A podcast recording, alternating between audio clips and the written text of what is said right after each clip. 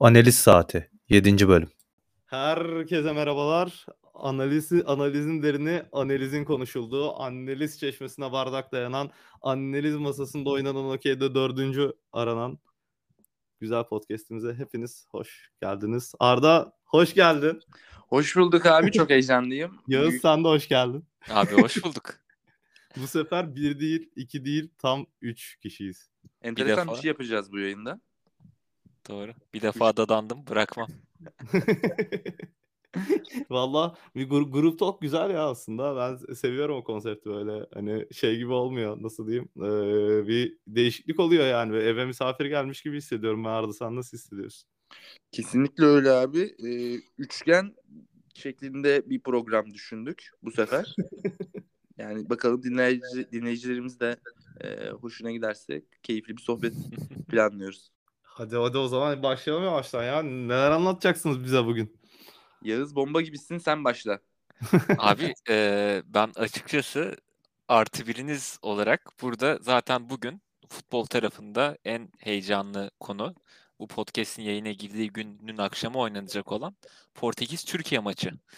Eee, sen Portekiz-Türkiye maçından bahsederken ben de eee, seni Portekiz-Türkiye eee, maçına dair biraz eee, ve daha çok Türkiye'nin Dünya Kupaları geçmişine dair minikten trivialayacağım. Müthiş bir konsept. Dünya Kupası deyince aklınıza ilk ne geliyor? Hapse girerim. ben Hızlı bir gol. Öyle diyeyim. Valla benim şey İlhan Mansız Senegal ya. Herhalde. Benim direkt Ronaldo geliyor ya. Ya Brezilyalı Ronaldo'nun saçı geliyor enteresan.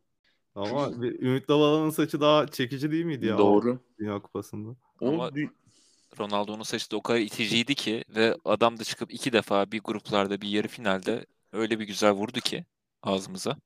Akıldan çıkmıyor. Evet, o Dünya Kupası galiba gol kralı da Ronaldo'ydu. Doğru. Gelene Doğru geçene- ya ve bir, bir başka başka bir futbol oynuyordu ya cidden. Bütün ülke şeye kenetlenmiştik. Ben çok iyi hatırlıyorum. Ya gelecek bu adam şimdi bizi yine yenecek. Biz ne yapacağız falan kenetlenmişti bütün ülke yani. Ee, ne düşünüyorsunuz abiler? Şimdi tek maç saçmalığı nedir ya bu işin? Yani Dünya Kupası elemesi nasıl tek maç olur abi? Ben ilk buna takıldım. Abi valla tek maç konsepti bizim için bence büyük bir şans oldu. Daha Ee, mı iyi oldu diyorsun? Ya çünkü iki maç sonunda ben ne Portekiz'den ne de e, turu geçersek e, yani her, daha daha söyleyeyim iki maç üst üste iki tane seriyi kazanma ihtimali herhangi bir takım ikilisine karşı olduğunu ben düşünmüyorum. E, Türkiye milli takım olarak. Hasbel kadar bir şekilde belki geçeriz. Kısmet bu işler. Tek maçın tabii öyle bir avantajı var ama bilmiyorum bana da iki maç olsa ya seyir zevki olarak daha şey gibi geliyor. Her zaman çift maçlı e, e- eleme turları. Öyle. Yani şimdi geri dönüp mesela grupları falan düşünüyorum. Hani e, son iki turnuvadaki gruplarımızı. Mesela Hollanda maçlarına baktığımızda e, işte bir tane maçta yine hasbel kadar işte Burak çık bir şeyler yaptı. Frikikler, işte güzel goller falan. Bir şekilde kazandık. Diğer maçın akıbetini sanırım herkes biliyor. Ya da işte Fransa e, ilk maçı kazanmıştık yine 1-0. E, ikinci maçta yine hani beceremedik. E, Evet. Şimdi öyle düşününce iki maçta üst üste o şansımızın tutması ve iyi oyunu oynamamız bana biraz zor geliyor. Ama bir şekilde ters günde yakalarız. Ne bileyim bir tane Fonte hata yapar. Bir tane artık kaleci Anthony Lopez o değilse Patricio hata yapar. Ee, bir tane işte Hakan çıkar saçmalar. Bir şekilde belki yolumuzu buluruz. Bence güzel. Ee, bir de maçın Portekiz'de olması abi bilmiyorum ya. Ben biraz karamsarım açıkçası ama son e, şeylerde de milli takımın e, bu şeyden sonra teknik direktör değişiklikten sonra herhalde bir 3-4 maç oynandı. Onlara çok hakim değilim. E, ama kadroya şöyle bir baktım. E, herhalde ileriden başlasak daha ya da geriden başlayalım ya normal. Kaleci belli zaten. E, ne olur sence Yağız defans dörtlüsü? Abi dediğin gibi zaten Uğurcan Banko gibi Altay'da sakatlıktan döndü e, hı. son noktada. Hani oynuyor bir süredir ama e, Uğurcan da başlayacaktır büyük ihtimalle. E, stoper tandemin de ben bozulacağını sanmıyorum. E, Çağlar, Melih Çağlar, zaten Melih. çok formda. E, ya benim tahminimce yine sağda Zeki oynar. Solda da Rıdvan'ın oynayacağını düşünüyorum. Hani Mert tabii e, yine olan bir alternatif ama e, hani defansif açıdan daha intact bir savunma kurulmak isteniyorsa bence Rıdvan'la devam edilip biraz daha eski Hasan Ali ekolü. Abi sen görevini yap burada e, deyip Rıdvan, Rıdvan'la devam edileceğini düşünüyorum. Ama şimdi Rıdvan'ın Mert'e Mert de Sassuolo da bu arada sağ beki oynuyor. Onu da şey yapalım. Yani Rıdvan'ın Mert'e sol bekte e, sol ayağı dışında bir artısı olur mu ya? Şimdi bütün Beşiktaş'ı karşıma almak istemiyorum ama yani Mert de çünkü bu sene 20-25 maç oynamış İtalya'da. Sassuolo da fena değil ligde. E, Rıdvan e, da Beşiktaş şu anda. Beşiktaş da ligde fena. Yani o doğru. e, hani çok fazla Beşiktaş maçı izlemediğim için çok net bir yorum yapamıyorum ama e, hani sol bek oynuyor olmasının en azından bu, bu açıdan deneyimli olmasının yapabileceği ekstra kademe hatalarını minimize etmek adına bir avantajı olacaktır. Abi Şey- çünkü hani şey gibi ileride konuşuruz zaten ama hani ileri üçlüde bahsettiğimizde zaten Joao Felix'in yedek kaldığını düşünürsek mesela o ileri Evet. üçlüde karşısına çıkacak adama o ufak hataları bile yapmaması gerekiyor oynayacak sol bek. Evet. Sonuç olarak sol bekimizde bir tasalı bir durum var Doğru. diyebiliriz. Doğru. Ama Geçelim. Sol bekinde ne zaman tasalı bir durum olmadı ki ya? Türkiye'de değil mi? Genel Ha. olarak. Genel olarak ya sol bek yetiştirmiyor ülke gibi bir durum. Abi ben açıkçası Caner'in bu ilk çıktığı zamanlardaki şeyini beğeniyordum da. Yani ayağı çok düzgün olduğunu düşünüyordum ama tabii bir defans problemi var savunmada. Ee, Hasan Ali de bilmiyorum Hasan Ali de çok oynadı bizde yani Fener'de.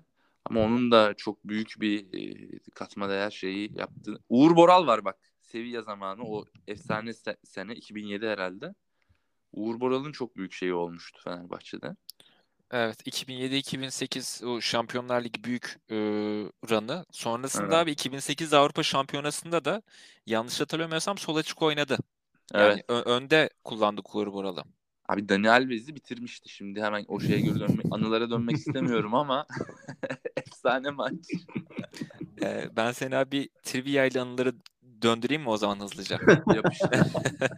Hadi araya gireyim bir çok hızlı Yapıştır. triviamıza. Abi ya biliyorsun Dünya Kupası zaten en son 2002'de gittik. Evet. Ee, 2006'da acı bir şekilde gidememiştik ve bir playoff sonrasında elenmiştik. Oo, ben o maça gittim. Tamam o zaman o eşleşmeyi hatırlıyorsun abi. Abi o zaman bize maçtan bahseder misin biraz? Abi şöyle oldu. Şimdi biz maraton alttayız. Ee, bu maç başladı. Yani sürekli tellerdeyiz. O zaman teller var. Ee, maç başlamadan zaten çok yüksek bir enerjiyle girdik maça. Sonra abi beyler yerinize falan muhabbet olunca merdivenden hani kendi yerimize çıkıyoruz. O sırada bir küfür kıyamet abi bir döndük penaltı olmuş. Bu birinci dakikadaki Altay, aynen. Alpay'ın yaptığı penaltı. Ya oradan itibaren en yüksek perdede bir 90 dakika. Zaten sonrası da çok övünemiyoruz ama enteresan olaylar. Evet. Ee, kısa bir hatırlatma. Ee, İsviçre ile playoff'ta eşleşiyoruz. Evet. Ve bu hani Arda'nın da bahsettiği Altay'ın gördüğü erken e, Alt, Altay'ın aldığı erken penaltı. İstiklal Marşı'nı okurken bile sonradan videoları epik yani. Abi o maça dair en epik an e, Fatih Terim ve e, Şifo Mehmet'in e, kenarda hani vurun emriyle beraber özellikle Şifo Mehmet'in koşmaya başlaması. Ve ben bir de bir topun tekme hatırlıyorum. Abi de topun dikilmesi. Hani şey tam bir e, sokakta yaptığın maçtaki kavga anında yapacağın şey. Elindeki topu havaya dikerek hani ayağına ne kadar sert vurabileceğini karşına hissettirerek gidiyorsun oraya. Ya Adam- orada, orada bir İsviçre'de çok rahatsız edici uzun kel bir adam vardı ya. Şifreler Senderos. Senderos ya. Sen Senderos'u defansta. tekmeyle kovaladılar ya ben o ana çok gülmüştüm. Tabii, Kocaman tabii. yaba gibi adam. Bir Ha, bir 90'lık de- kel adamsın. Kaçmak Şey zorundasın ama. vardı. Medenisin çünkü. Doğru. Yani o e, son bağlıyorum İsviçre maçını. O 4-1'de de bayağı bir pardon 3-2'ydi 4-2 oldu galiba 80 küsürde. Ee, ondan sonra bayağı bir şeydik. Yüksektik ama olmadı. İlk hayal kırıklığı 2006. İyi bir e, flashback oldu yaz. Güzel bir soru oldu. Teşekkür ediyorum. Eyvallah abi. Nerede kalmıştık Berk hatırlıyor musun? Abi, hatırlamıyorum ya. çok koptum ben. Bu podcast'in Al- tam Al- olarak da amacı bu. Alpay'ı falan düşününce çok koptum. Ee, Abi en son defans dörtlüsünü konuştuk. Defansı Orta saha beşlisine geçeceğiz. Hani beşli kurduğunu varsayıyorum senin de. evet tek forvet yani. Bu benim çok hoşlaşmadığım ama artık son belki bir 10 senenin olayı tek forvet. O yüzden biz de herhalde Burak'la başlarız. deneyimdir abi. Yapacak bir şey yok. Enes Ünal çok formda ama e, 65 sonrası oyuncusu. Hamle oyuncusu Evet. gibi. Takımın agası Burak ileride. Geri Doğru. kalan beşliyi düşünelim. Fixleri sayalım. Ee, Kanatlar bence net abi. Kanatlarla başlayalım istersen. Evet. Kerem ve Cengiz ters kanatlar. Doğru mudur? Doğrudur abi. E, Plase'de Yusuf Yazıcı bir ihtimal. Yusuf da inanılmaz formda bu arada. Ceska'ya gittiğinden beri e, bir maçta hat var. Bir maçta gol attı. E, işte aldığı penaltılar vesaireler dolu dolu oynuyor. Tabi Rus Ligi olduğu için artık hiç göz önünde değil. Ama e, 4 maçta 6 gol olduğunu söylemek gerekiyor. Hmm, iyiymiş ama yine dediğin gibi Rus Ligi. Ya ben açıkçası Yusuf'u çok beğenmiyorum ama bu sene bir alev atıyorsa, desteği olursa genelde 70-80 civarı oyuna alınıyordu. Ee, Abi- takımda da. Evet, ben Ceska maçlarının e, birkaç tanesinin özetini izledim. E, yani Yusuf özelinde özet hazırlamış birileri YouTube'da. Onlara baktım. E, çok seri tek paslar dağıtarak oynuyor. Hani 9.5 gibi oynuyor. E, ve forvet yani şey ceza sahası civarında çok seri tek paslar dağıtıyor. Oradan geri top ona sekerse bir şekilde vuruyor kaleye. Fena olmayan bitirişleri de var. Tabii hani e, o sırada rakipleri kimdi, nasıl oynuyordu? Tabii Rusça e, spiker olduğu için hiçbir şey idrak edemeden izledim ama Hı hı. belki çok kaliteli takımlar değildir. E, Portekiz'in özellikle deneyimli savunma tandemine karşı belki dediğin gibi 80'den sonra bir hamle olarak girdiğinde çeviklikle iş yapabilir gibi geliyor bana. E, ama dediğin gibi bence e, büyük oranda Banko, Kerem'le Cengo. Kerem Cengo ortalarında Hakan. Gerideki şeye gelelim şimdi abi. Orta sahanın kalan iki topçusuna yine. Burası zaten e, herkesin nasıl diyeyim kimsenin emin olamadığı bir yer gibi gözüküyor. Sen ne düşünüyorsun? Kim oynar orada ikili? Abi şimdi yani son e, bu elemelerin başladığı zamandan beri bakıyorum. O dönemleri dön, o dönemden beri Mahmut Tekdemir orada oynadı. Okay orada oynadı. Dorukan orada oynadı. Ozan Tufan oynadı. Ozan Tufan orada 6-8 ikisine de oynadı bir şekilde. Dönem dönem değişecek şekilde. E şu an bence bu saydığımız adamlardan sadece Ozan bir şekilde contention'da bu nokta için. Ama buraya eklenen isimler var. Galatasaray bu arada Taylan oynadı. Taylan Antalya. Berkan doğru. hani yine oynadı. Bunlar da aslında düşünce var. E, Dorukan oynadı. E, Berat şimdi oynayabilir bir de. Hani Evet. çok karmaşık bura. E, ben Berat ya da Dorukan'la başlar diye düşünüyorum. E, ama ne olacağı hiç belli değil. Bu altı pozisyonla alakalı.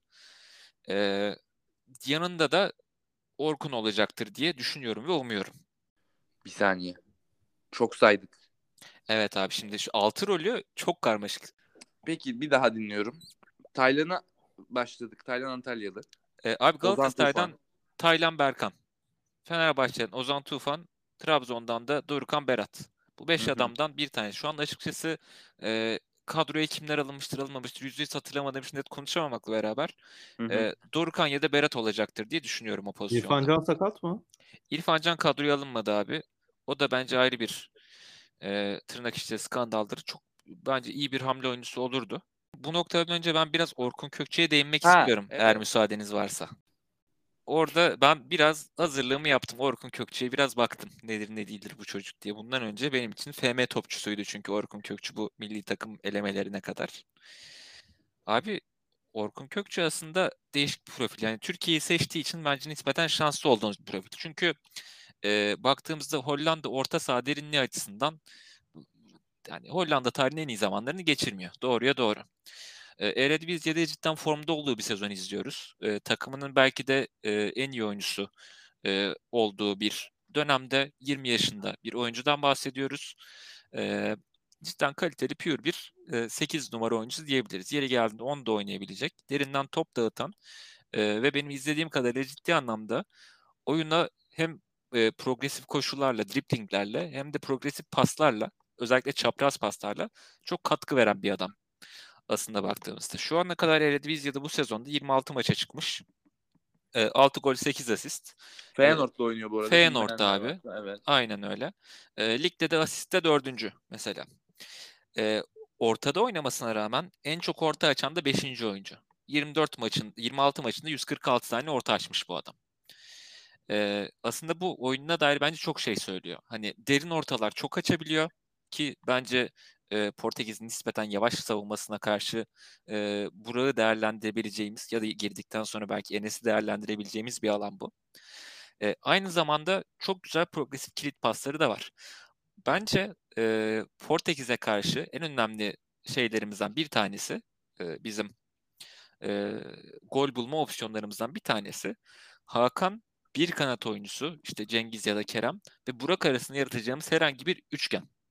Buradan çıkacak bir tane buraya gelen hızlı pas ve buradan çıkacak bir tane ara pasıyla beraber gol pozisyonu bulma potansiyelimizin ben nispeten yüksek olduğuna inanıyorum. Ve bu pozisyonları hazırlayabilecek bir adam olduğunu düşünüyorum. Hani daha çok yine e, hani oturup Eredivisie maçı izlemedim doğruya doğru.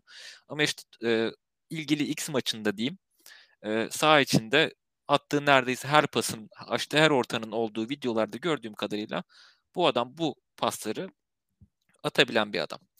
Ee, şimdi 26 maçta 6 gol 8 asist Eredivisie gibi aslında çok e, ne derler golün olduğu birlikte kulağa çok da wow bir istatistik gelmiyor gibi duruyor ama e, bir yandan baktığımızda bu e, 6 gol 8 asist abi takımına totalde artı 8 puan yazmış. Yani bu gol ya da asist yapmasaymış ligde bu takımın 8 puan eksiği varmış ve aslında e, Feyenoord gibi başaltı diyeceğimiz böyle üçüncülüğü oynayan bir hani standart bir şekilde PSV ve Ajax'ın arkasında kalmış e, günümüz futbolunda bir takım için artı 8 puan bence çok kritik bir 8 numaradan almak için. Çiçek gibi istatistiği var abi. Bir de dediğim gibi izlemiyoruz sonuçta Hollanda Ligi maçlarını ama e, Feyenoord'da üçüncü olmasını şu an bakıyorum tabloda da e, bir puan altında Twente, 12 puan altında Alkmaar. Yani Orkun'un bayağı bir payı var gibi gözüküyor. Öyle. Yani e, bu takımın Şampiyonlar Ligi'ne gitmesi versus e, Konferans Ligi'ne gitmesini farkını yaratacak adam belki de e, şu anda Orkun. Yani ki küçük evet. bir takımdan da bahsetmiyoruz. Hani e, ne yazık ki herhangi bir Türk takımı kadar kaliteli olan, herhangi bir e, üst seviye Türk takımı kadar kaliteli olan bir Feyenoord'dan bahsediyoruz. Evet. Buranın ilk 11'ine ilk yazılan 2-3 isimden bir tanesi. Evet, Feyenoord'un 10 numarası yani. Hani o şekilde de söyleyebilirsin. Evet. Ee, evet Orkun yarın büyük şeyler bekliyoruz Orkun'dan. Buradan seslenelim. Ee, sol iç veya sağ iç başlayacak diye düşünüyoruz. Doğru mudur? Yani Doğru. Or, orta evet. üçlüde. Hı hı. Ya onların da onların da kadro çok dolu ya. Yani ben e, bu Bernard Bernardo Silva, Bruno Fernandes, Renato Sanchez, işte Cristiano oynar ondan sonra. Saymadığımız da çok ister. Pedro Gonçalves inanılmaz formda ya da işte ne bileyim e, mesela hiç saymadığımız Joao Felix, Felix Gonçalo Guedes.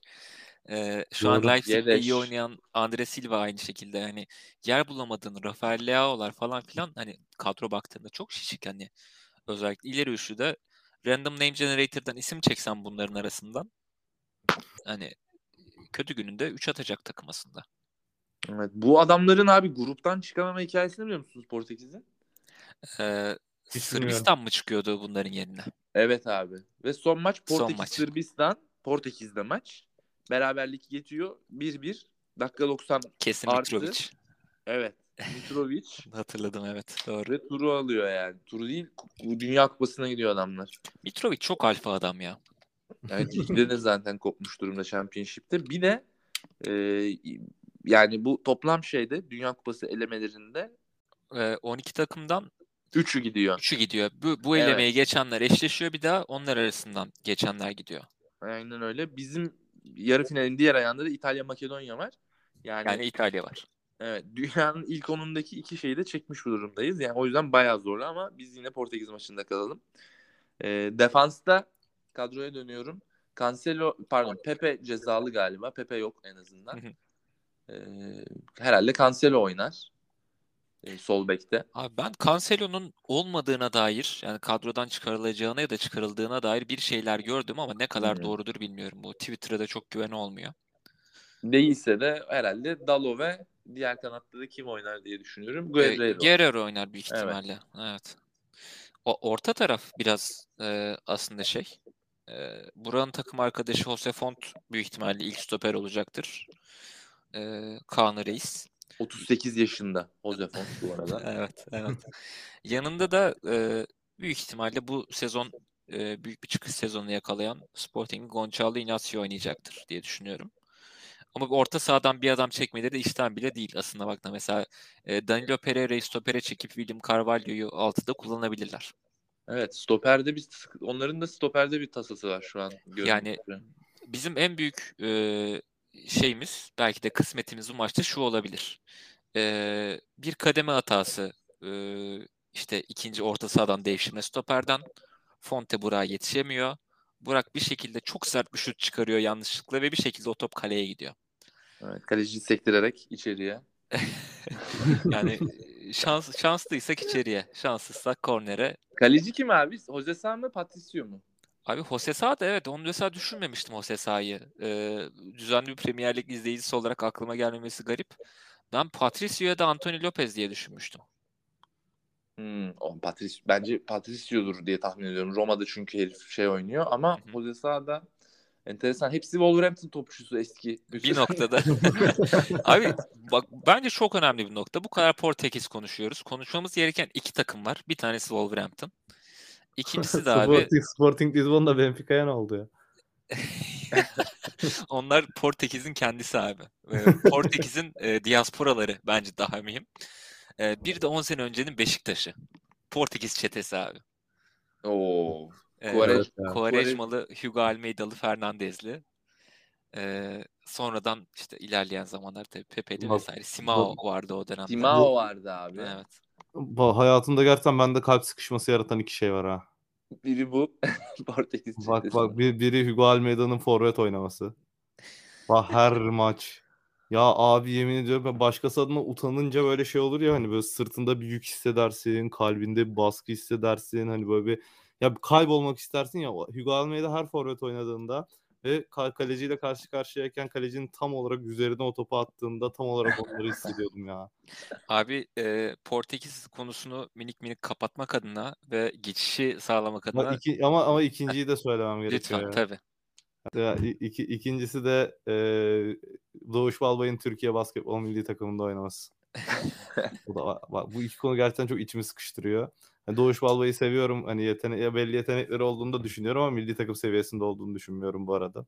Yani bu iki konu beni gerçekten çok örseliyor. O, o Portekiz çetesi deyince o kötü günlerim aklıma geldi kardeşim. Abi e, sen o Portekiz çetesiyle cebelleşirken e, biz Fenerbahçe taraftarda Dani Guiza'yla e, Evet. cebelleşiyorduk. Bizim de forvet şeyimiz vardır abi. Evet, şu travmamız boldur. 10 adam sayarım kafadan yine.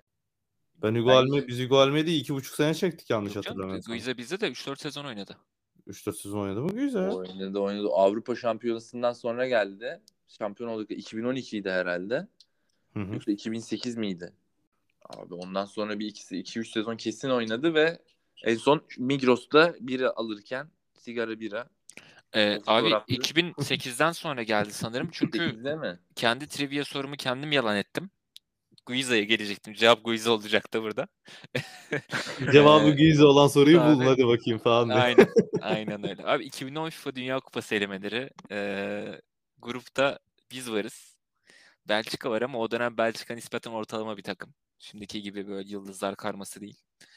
Eee dördüncü sorudan Bosna Hersek. Gerisi de tırıvır işte Estonya falan filan. Abi bu gruptan biz ikinci çıktık. Bak üçüncü çıktık. Bak üçüncü kaldık. Çıkamadık Evet. bile. Bosna Hersek eee playoff gördü. Hatırlıyorum ben. Ee, İspanya 1. Evet İspanya 10 maçta 10 galibiyet zaten. Abi orada e, 2-1 kaybettiğimiz maçı hatırlar mısınız? Bosna maçı mı? Yok İspanya maçı abi.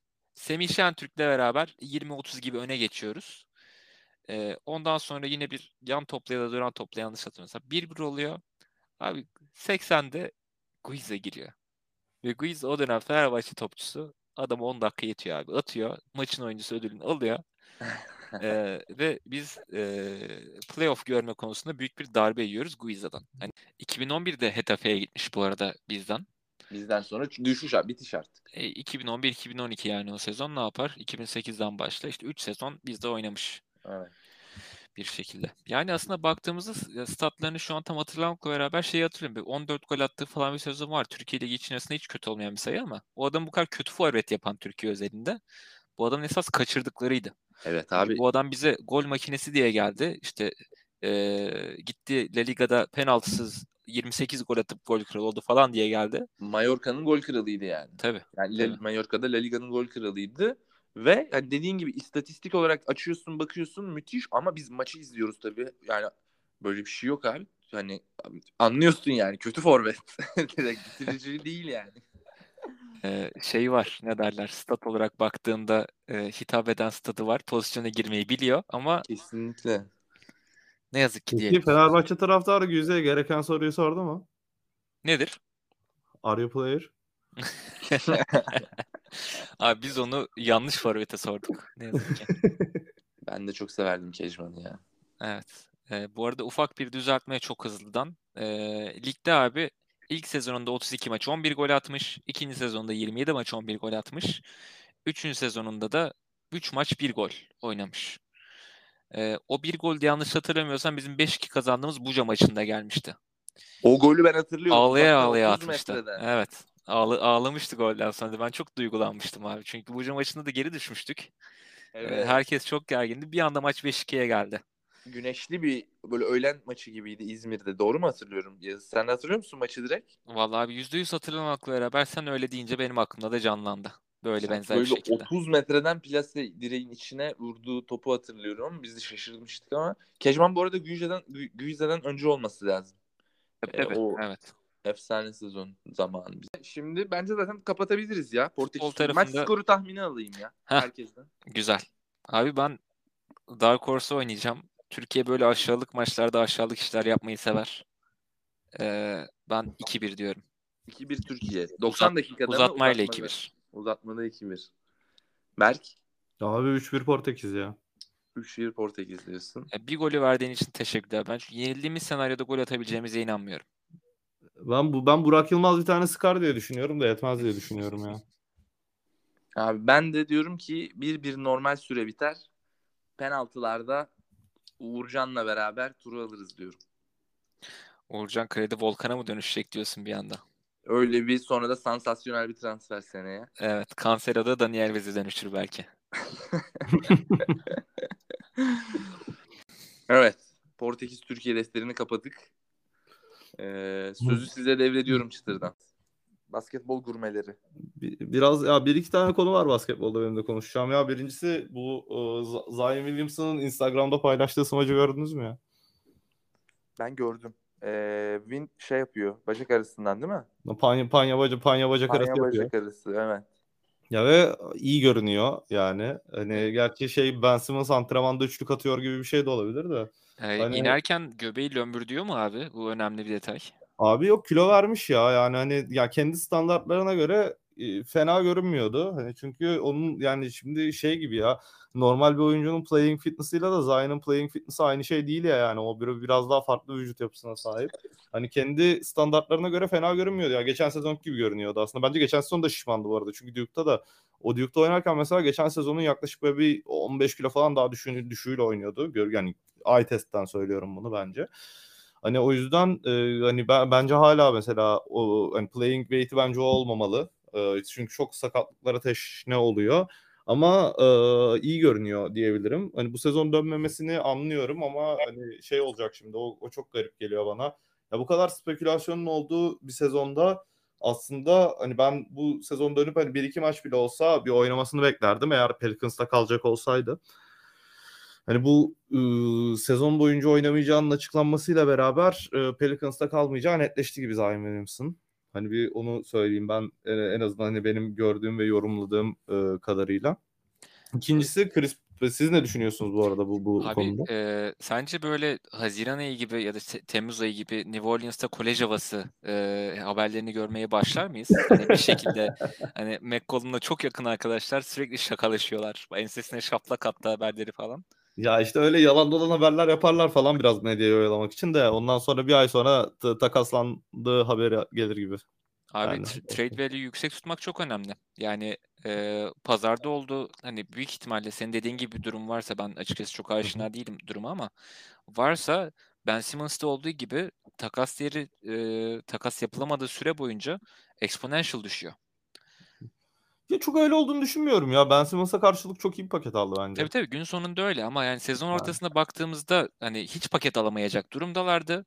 Sezon sonuna doğru Harden da benzer bir duruma girince Harden da hı. takas ihtiyacı doğunca gayet güzel bir pakete dönüştü.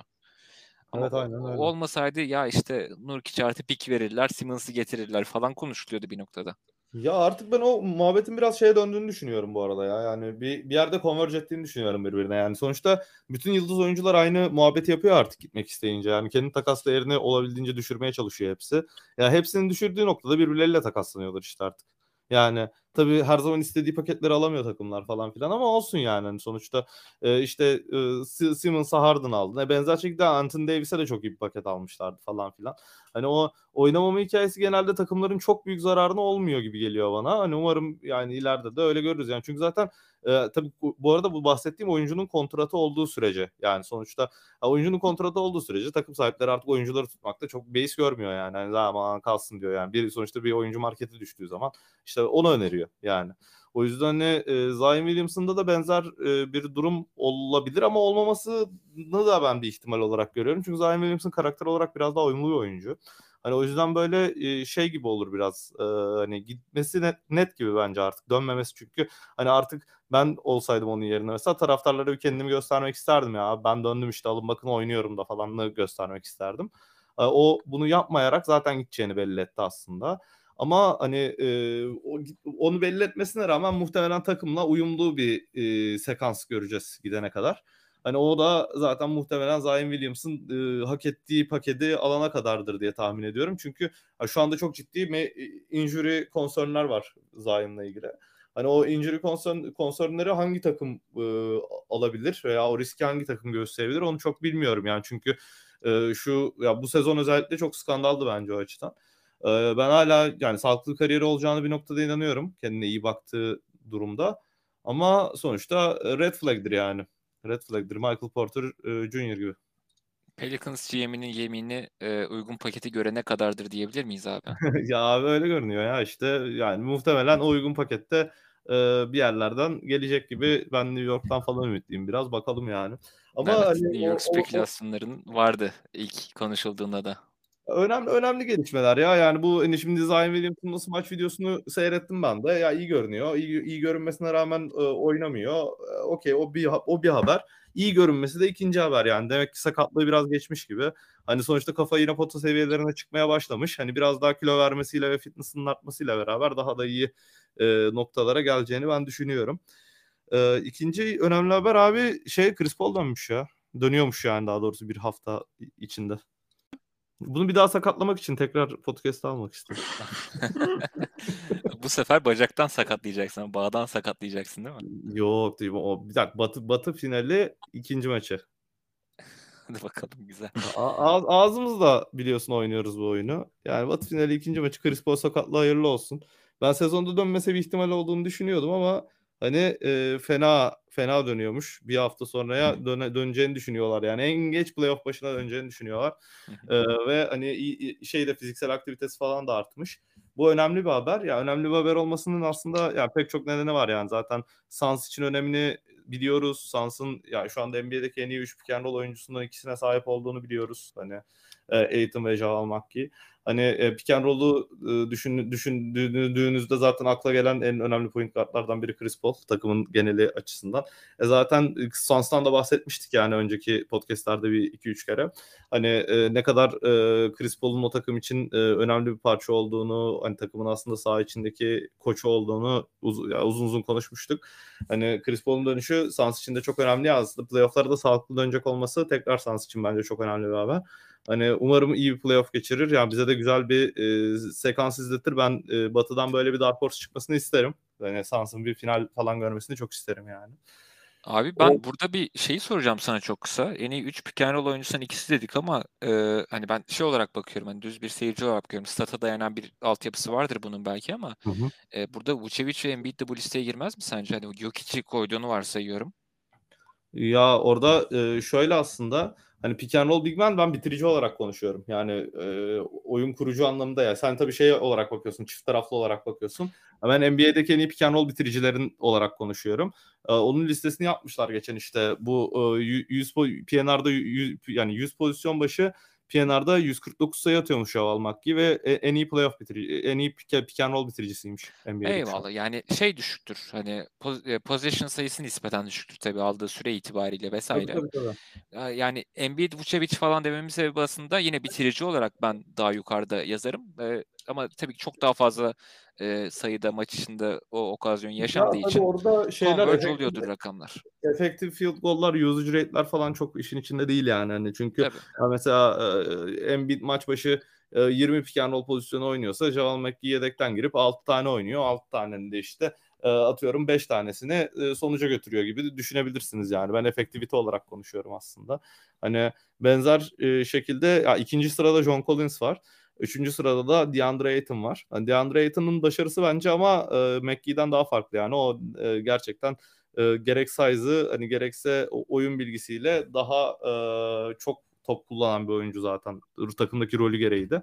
Hani orada bence onu da biraz point guard başarısı olarak isimlendirebiliriz bence Ayton'un durumunu. Hani o yüzden bence Chris Paul'un dönüşü de e, Ayton için iyi bir, iyi bir haber, daha iyi bir haber olabilir yani. Dörtte Domantas Savanis'miş bu arada o bahsettiğim listede.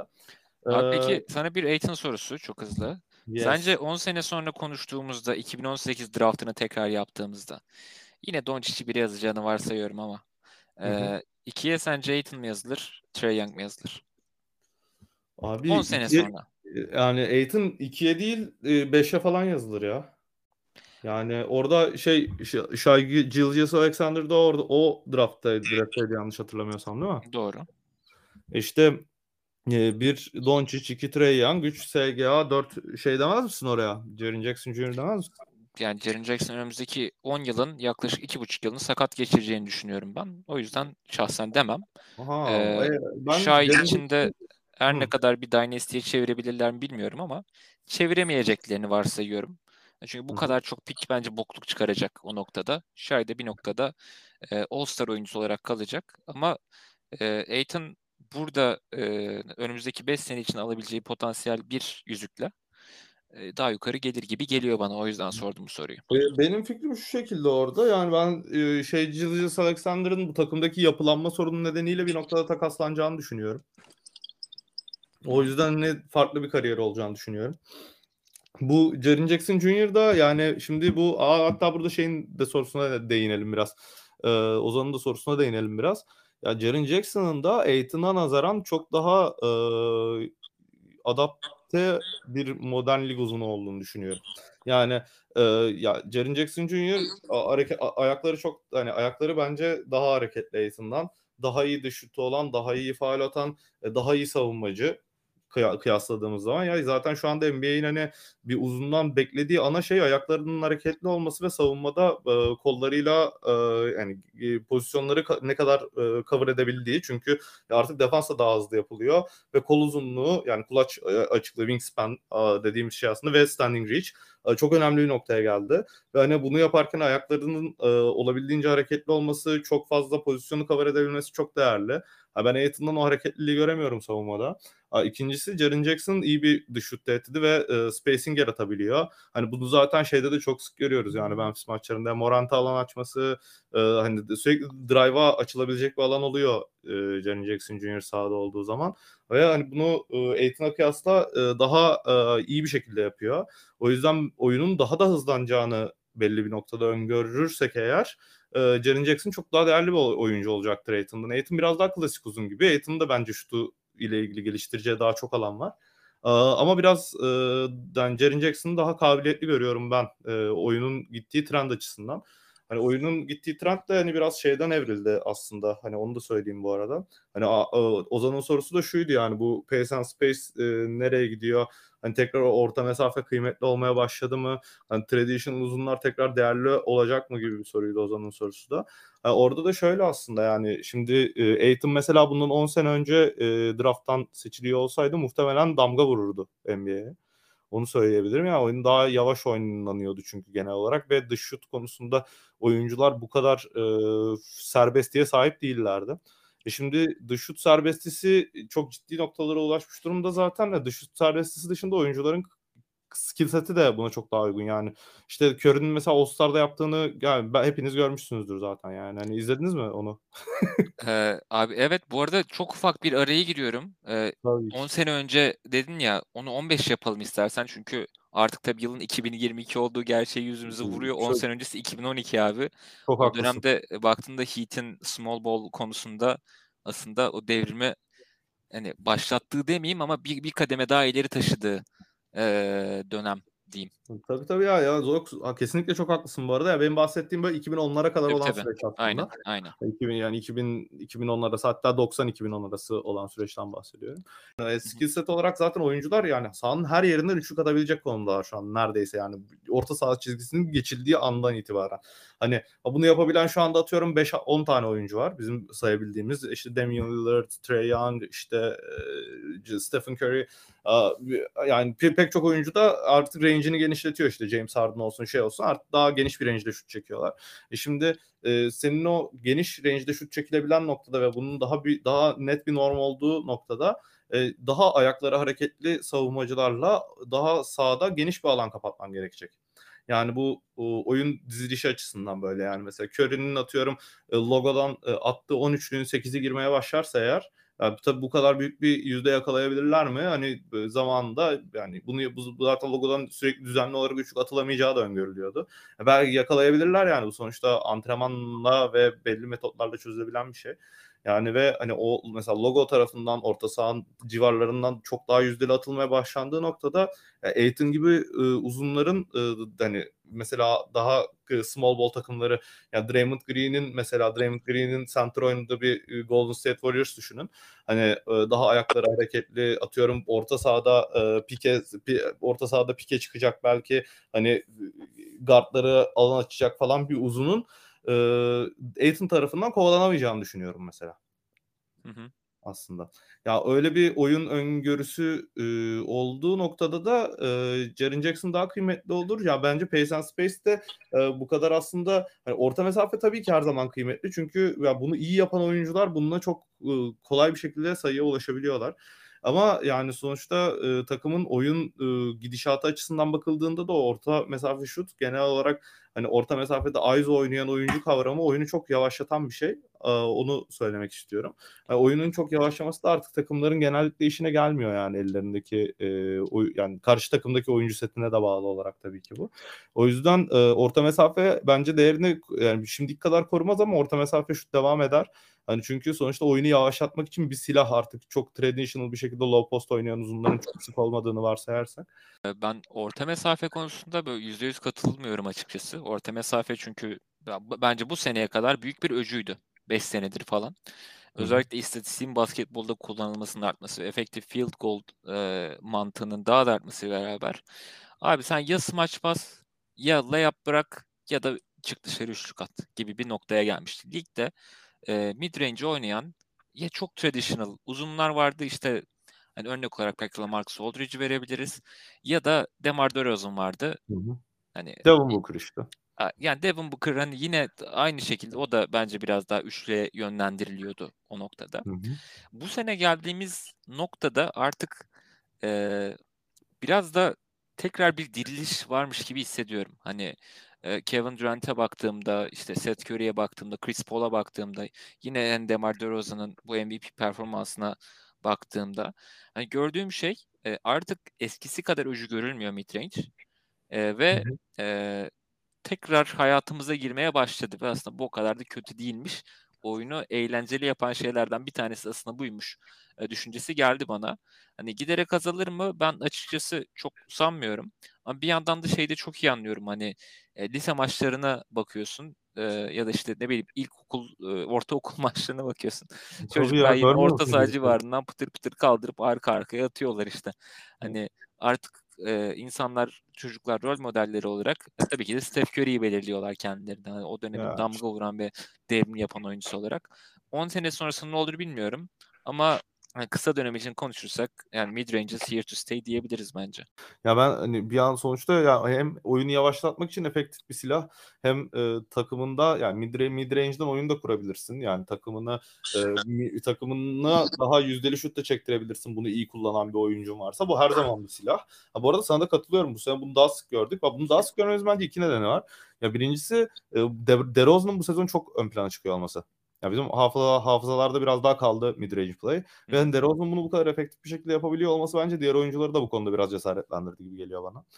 Ee, birincisi bu. İkinci Bu konuda şu aslında ya bu NBA'deki faul kurallarının biraz daha katılaşmasıyla beraber ya oyuncuların faul alabilme durumunun biraz daha katılaşmasıyla beraber ya oyuncular biraz daha aslında garanti sayı gibi gördükleri opsiyonlara da gitmeye başladılar.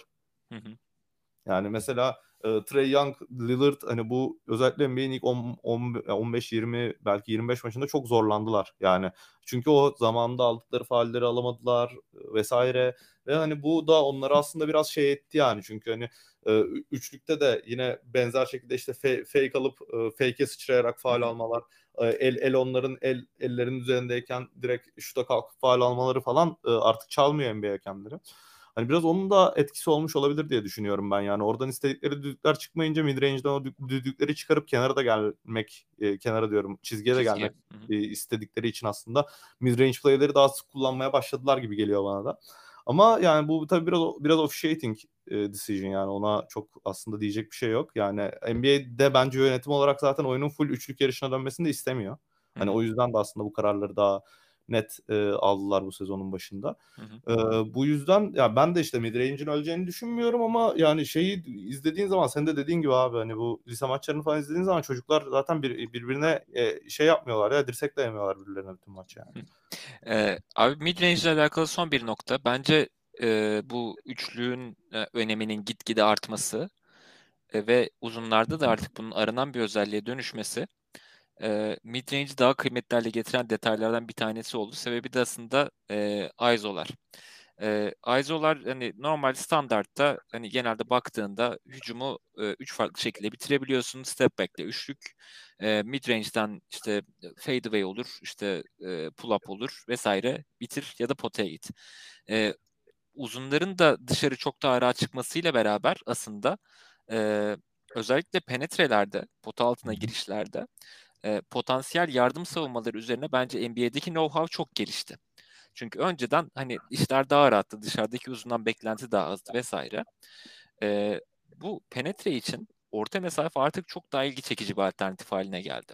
Çünkü e, o potansiyel step back'lerde fake'ini çıkar, e, zıpla faulünü al yapamıyorsun artık bir. Hı hı. Pot altına eskisi kadar rahat inemiyorsun. Defans know-how'u daha iyi. iki. E, orta mesafe ama hala e, sana bırakılan o forvet kanadında e, yapabileceğin çok e, ne derler geçerli bir e, şut opsiyonu halinde. Tabii ki. Tabii ki. Yani o yüzden dediğin gibi yani daha aslında çekici geliyor insanlara yani. Mesela Aizo'da işte orta mesafeye dönmek daha çekici gelebiliyor. E, keza bazı oyuncular çok penetre üzerine bir oyunları olmayan oyuncular daha fazla tercih edebiliyorlar. E, bu şekilde aslında yani aslında benzer bir noktadayız herhalde sen diye düşünüyorum ya. Yani o 3 aşağı 5 yukarı. Çünkü hani ya bu asla yani bu, bu yani midrange her zaman bir silah yani aynı şekilde low post oyunu gibi yani low post çok sık oynanmıyor şu anda NBA'de eskisi gibi. E, atıyorum e, çünkü o- mesela Embiid oynuyor çok sık çünkü Embiid çok dominant bir uzun ve bunu çok iyi yapıyor. Hani e, ama o Embiid dışındaki çoğu uzun kullanmıyor mesela. E, onun gibi bir noktaya döner aslında bence. Yani daha sık kullanım ya. Bunu çok iyi yapan biri olduğu zaman e, tabii ki kullanırsın ya. Bu silahtır çünkü yani her şey gibi. Ama ee, ya oyunun genel gidişatı olarak e, oyunun tekrar iç, dışarıdan içeri dönmesi, hareketliden hareketsize dönmesi çok olası gelmiyor bana. Kim yani Embiid gibi bir uzun bile bunu yaptıramadı. O kadar dominant olamadı yani. Yani ama Embiid, Embiid'i çok mu gömdük ya? Embiid o kadar dominant olamadı değil. Embiid çok dominant da aslında. Ee, hani Embiid bile oyunun aslında o genel gidişatını değiştirecek kadar oyunu force edemedi demek daha doğru olur sanırım. Doğru. Akıllara direkt e, Kawhi Leonard'ın potada birkaç defa sektikten sonra giren şutuna e, bakışı geliyor. Evet ya yani o Kawhi Leonard da cidden ne üzdü onları be. Ya potansiyel bir e, NBA'de tarihi değiştiren an belki de. Yok kesinlikle. Arkadaşlar kapayalım mı yavaştan? Abi güzel olur. Kapayabiliriz abi. O zaman kim kim söylemek ister bizim sosyal medya hesaplarımızı? Abi Yağız. ben bu konuda artık e, 7 artı buçuk bölüm dinleyen ve 8. bölüme dahil olan bir e, arkadaşınız olarak dahil olabilirim sanırım. Evet. Instagram Evet. analiz saati. Twitter ım, analiz saati. WordPress analiz saati. Ve eğer mail atmak isterseniz de analiz saati gmail.com üzerinden sorularınızı, yorumlarınızı paylaşabilirsiniz. Harikasın ya. Bir de bir de analiz saati diye bağırır mısın kapamadan önce peki? Abi tabii ki de bu bölüm için ikinize de teşekkür ediyorum. Biz sana teşekkür, ederiz. Ağzına ya. sağlık. Ağzına sağlık. Çok güzel bölümdü. Analiz saati.